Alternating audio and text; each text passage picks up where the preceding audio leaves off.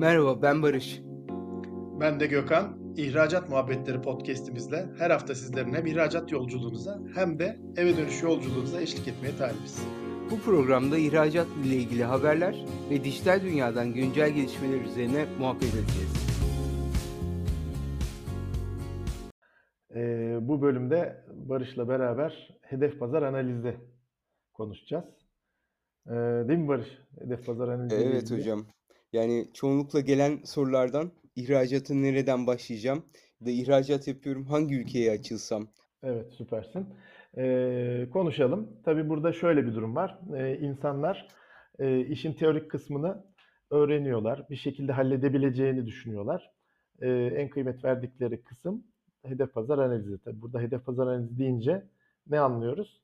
Ee, dünyada 239 tane ülke var yaklaşık olarak. Tabii bu sürekli değişiyor. Ülkeler birleşiyor, parçalanıyor, dağılıyor. Birleşmiş Milletler tarafından en son 239'du. Şimdi acaba hangisine ben e, yönelsem, hangisine hedeflesem? Şimdi düşünün, her ülkeyi bir ay araştırdığınızı, bir ay yetmez de bana sorarsan, bir ay araştırdığımızı varsaysak 239 ülke var, 239 ay, 240 desen bölü 12, 20 yıl yapıyor. Yani e, dur ben bir pazar araştırması yapayım da ondan sonra dış ticaret yapayım e, deyince 20 yıl araştırma yapacağız yani. E, şey e, komik yani kulağa komik geliyor. Dolayısıyla ne yapacağız? Bir pazar belirleyeceğiz. Değil mi? Evet hocam yani burada e, öncelikle hep sorduğunuz bu hedef pazarım hangisi olması gerekiyor diyen e, bir kişiye genelde GETIP kodu soruyorsunuz. Bu nedir bu GETIP? Oradan başlayalım GETIP bence. şöyle hep e, eğitimlerde de anlatıyorum. E, GETIP gümrük terfi istatistik pozisyonu demektir.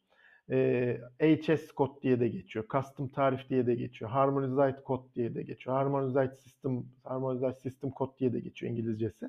12 haneli bir kod. Dünya Ticaret Örgütü bunu belirliyor. Ve bunu işte Dünya Ticaret Örgütü'ne üye olan ülkeler kullanılıyor. E, 12 haneli bir numara.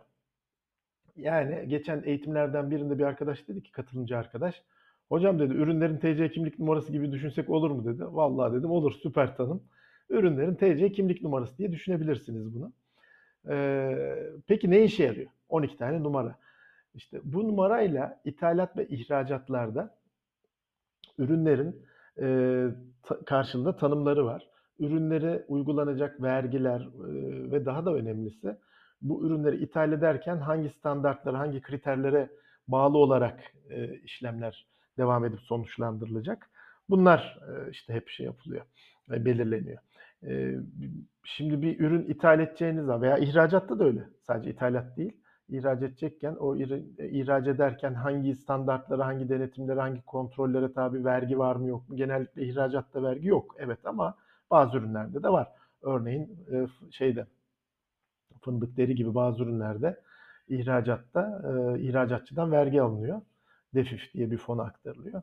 Her neyse e, işte bu uygulanacak vergiler, denetimler, şeyler belirleniyor. Örneğin fındık ihraç edilirken işte Tarım İl Müdürlüğü'nün analizine gidiyor. Niye analize gidiyor? E fındığı insan tüketiyor. İnsan tüketecekse acaba onun içinde herhangi bir e, halk sağlığına zararlı bir şey var mı yok mu? Aflatoksin veya başka bir şey var mı yok mu gibi. Bunlar e, endişe ediliyor ve bu endişeyle bir denetim olabiliyor. Bu bir. iki vergi olabiliyor. Tam tersini düşünelim. E, bir ürün ithal edeceğiz. Mesela işte ne bileyim e, kulaklık ithal edeceğiz. Telefon kulaklığı. Bununla ilgili olarak gümrük müşavirine ilk önce gideriz. Gümrük müşavirine deriz ki arkadaş ben kulaklık ithal edeceğim. Durum ne? Değil mi? Başımıza geleceği bir sorgulayıp onu maliyetlendirmemiz gerekiyor. Neler olabilir burada maliyet kalemleri? İşte gümrük vergisi olabilir. Başka ne olabilir? Onun dışında hocam e, şey sertifikasyon e, ve e, lojistik tarafı olabilir. Evet, değil mi? Nakliye olabilir, lojistik olabilir, işte muhtelif izinler, sertifikalar olabilir. Ondan sonra gümrük vergisi yani yan- ana kalemler bunlar olacaktır. Şimdi gümrükçüye sorarım ben arkadaş kulaklık ithal edeceğim. Nedir bu şey diye. O da diyecek ki nereden geliyor? Eskiden derdi ki dur bir bakayım söyleyeyim. İşte derdi ki %10 gümrük vergisi, %18 KDV, yüzde bilmem ne vergisi şu, yüzde şu kadar şu. Şimdi işte işte nereden geliyor? Allah Allah. Nereden geldi? Niye bu kadar önemli? Şundan önemli. Avrupa Birliği'nden geliyorsa de, diyor ki gümrükçü abi diyor bir ATR diye bir belge var diyor. Sen ATR'yi de e, isteği ver diyor getirt buraya. İtalya sırasında gümrüğe sunalım. E ne olacak? İşte bunun diyor vergisi yüzde 40 ya. Sıfır olacak. Oo o zaman işte bu ATR dediğimiz belge çok önemli oluyor. Düşün 100 bin dolarlık bir mal ithal ettiğini düşün. 40 bin, yüzde 40'dan 40 bin dolar vergi var. ATR diye bir kağıt parçasını sunuyorsun gümrüğe. Vergi sıfır. 40 bin dolar cepte. Süper. Ee, işte Hocam o, şey o taraflar da biraz karışıyor. Yani e, e, Tayvan, e, Çin, Amerika, e, Birleşik Krallık'la ilgili yapılan yeni anlaşmalar. Uluslararası Brexit ticaret sonrası. tarafındaki e, süreçler de çok karışıyor. Onu da ayrı bir podcast evet, evet. konuşalım. Yaparız yaparız. Orada da e, daha dün belirlendi. Hatta bugün e, bizim blogda sayfalarda yayınlamayı düşünüyordum. İyi hatırlattın. Mesela e, dün e, işte efendim menşe kullanımı ile ilgili e, ülkelerin şeyleri değişti. E, menşe, e-belgeye tabi olan ülke kriterlerinde veya ülke sayılarında, ülkelerde değişiklik oldu. Onu da e, bugünkü e, sosyal medya kanallarından duyuracağız. E, LinkedIn'de, Instagram'da, Facebook'ta, efendim e, başka nerede Twitter'da X yeni adıyla e, sayfalarımızdan Innova Akademi sayfalarından takip edebilirsiniz. Hocam, e, şey konusunda şimdi ben dijitalciyim, dijital pazarlamacıyım e, ve bana çok e, şey diye talep geliyor. Yani e, yurt dışına e, reklam çıkmak istiyorum. Ben de e, evet. ilk sorum hani hangi ülkeyi çıkmak istiyorsunuz? Bir hedeflediğiniz pazar ülkesi var mı diyorum. Evet.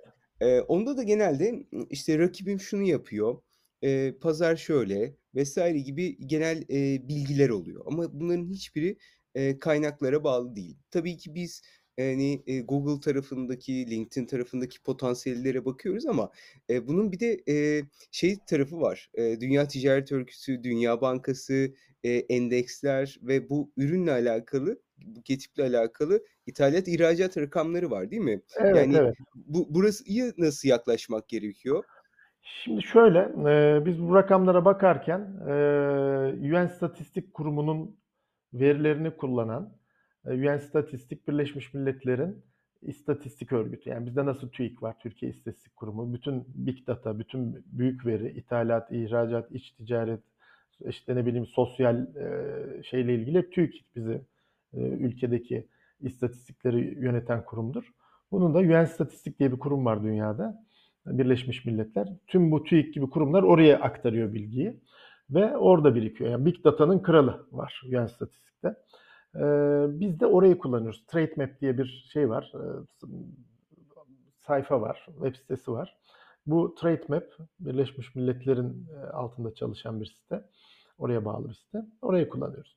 Şimdi burada bütün dünyadaki ticari bilginin toplandığı adres diyebiliriz. Yani inanılmaz bir yer. Ve şöyle e, sırf bununla ilgili ayrı bir program bile yapılabilir. Ayrı bir podcast konusu olabilir. Bu e, burada nelere bakıyoruz? Şimdi o ürünle ilgili mesela ürünümüz ne olsun? İşte dün şeyi inceledim, makineyi inceledim. Makineden Türkiye'den işte ithalat nereye yapılıyor? Pardon düzeltiyorum. ihracat nereye yapılıyor? Ona baktım. En çok bir de hangi makineler ihraç ediliyor? Ona baktım. Şimdi en çok hangi makine deyince konu başka yere gidiyor. Ee, mesela işte şey de bir makine diye makine 84 diye başlar. Makine getip numarası. Demin konuşmuştuk ya getip ne işe yarıyor diye. 84 getiple başlıyor makine grubu e, işte nükleer reaktörler diye başlar devam eder gider.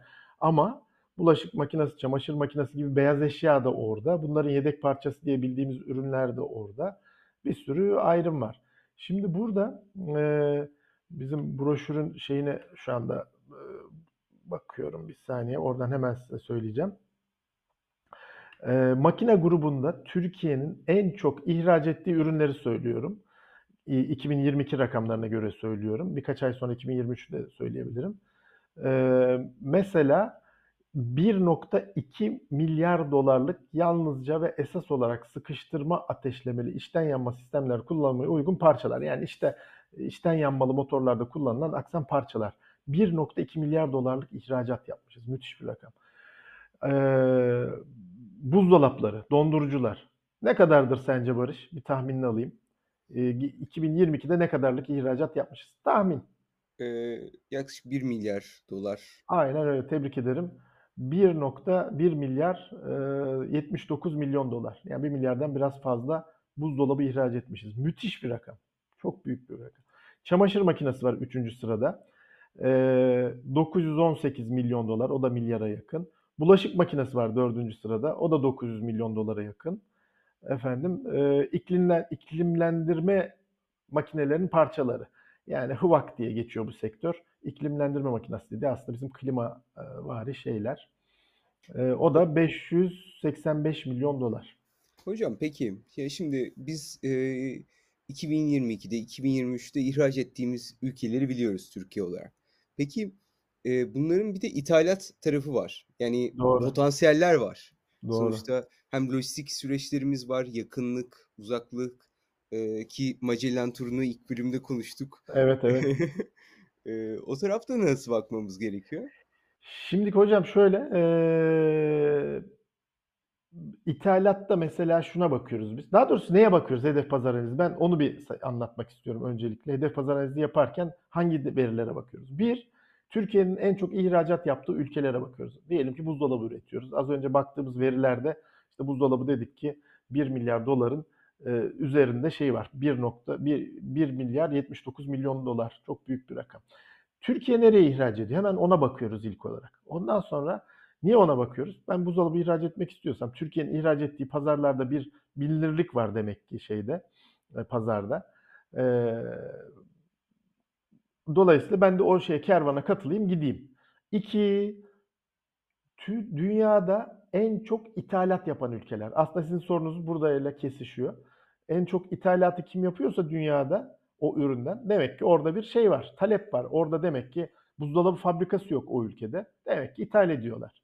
Şimdi o zaman ne yapacağım? Amerika'yı yeniden keşfetmeyeceğim. O ithalat yapılan ülkeye gideceğim. 3. Dünyada en çok cari açık veren ülkeler. Şimdi bazı ülkeler var ki hem buzdolabı üretiyor hem de ithalat yapıyor. Şundan kaynaklanıyor. Yıllık diyelim ki 100 bin buzdolabı ihtiyacı var bu ülkenin. İçeride de bir üretici var. Ee, 200 bin tane yıllık buzdolabı üretiyor. Aslında iç piyasayı fazla fazla karşılayacak. Fakat 200 bin tane üretiyor, bunu 150 binini ihraç ediyor. E ne oldu? İç piyasaya 50 bin tane verdi. İç piyasanın ihtiyacı 100 bin buzdolabıydı. Demek ki o ülke 50 bin buzdolabı ithal etmek zorunda. Şimdi safi ihracatçı olarak bakarsanız veya safi ithalatçı olarak bakarsanız verilere yanılabilirsiniz. Burada eee, dış ticaret açığı rakamı devreye giriyor. Benim en önemsediğim veridir. O ürünle ilgili en çok dış ticaret açığı veren ülke en makbul ülkedir. Tekrar söylüyorum. Dış ticaret açığı en çok eksi veren, en çok açık veren ülke o ürün için doğru pazarlardan biridir.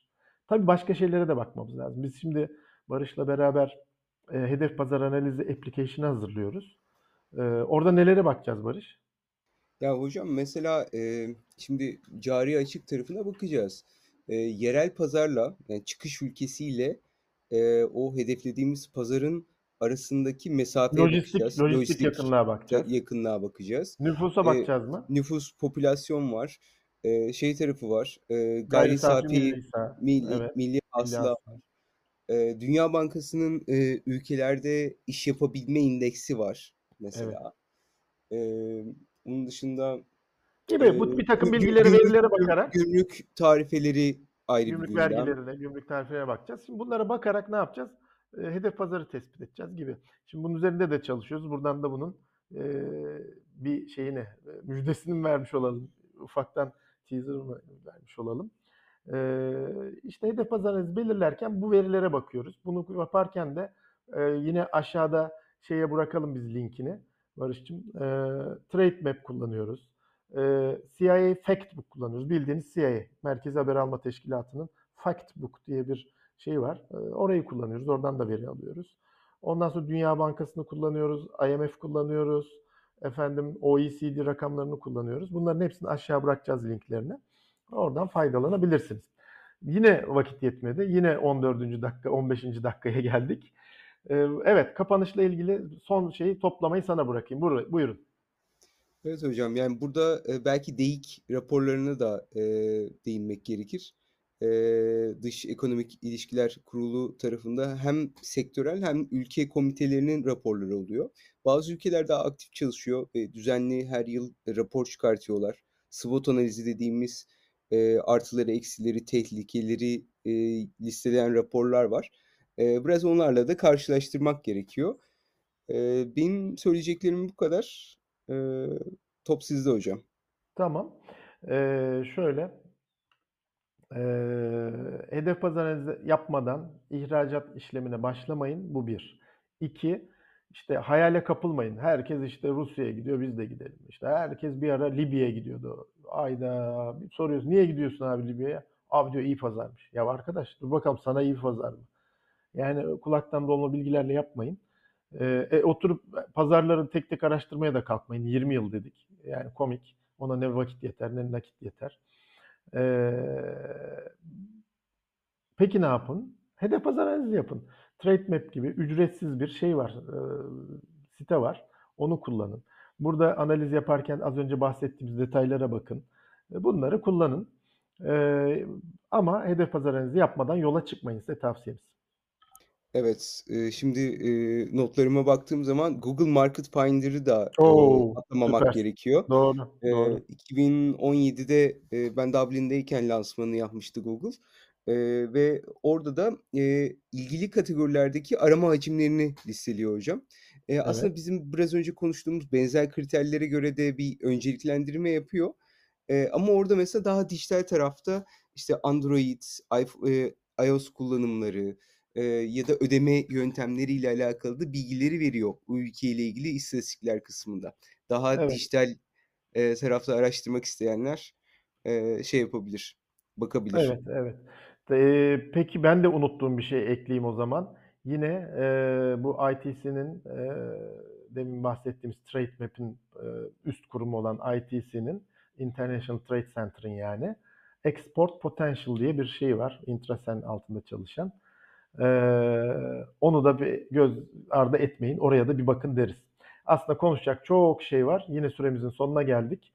Eee, bir sonraki bölümde e, Incoterms'ü konuşacağız. Teslim şekillerini.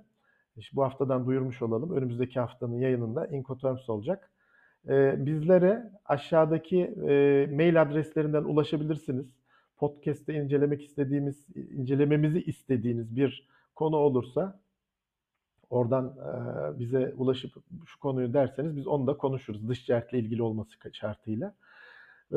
Bunun dışında lütfen paylaşın podcast'imizi. Beğenin, sevin, ilgi gösterin, like edin. Dostlarınıza, arkadaşlarınıza paylaşın, dinletin, dinleyin. Sizlerle akşam yolculuklarınızda seyahat etmeyi hedefliyoruz. Umarız yolculuğunuz iyi geçmiştir eğer arabada dinliyorsanız. E, herkese iyi haftalar dilerim. Barış'cığım söz sende. İyi haftalar herkese. Görüşmek üzere.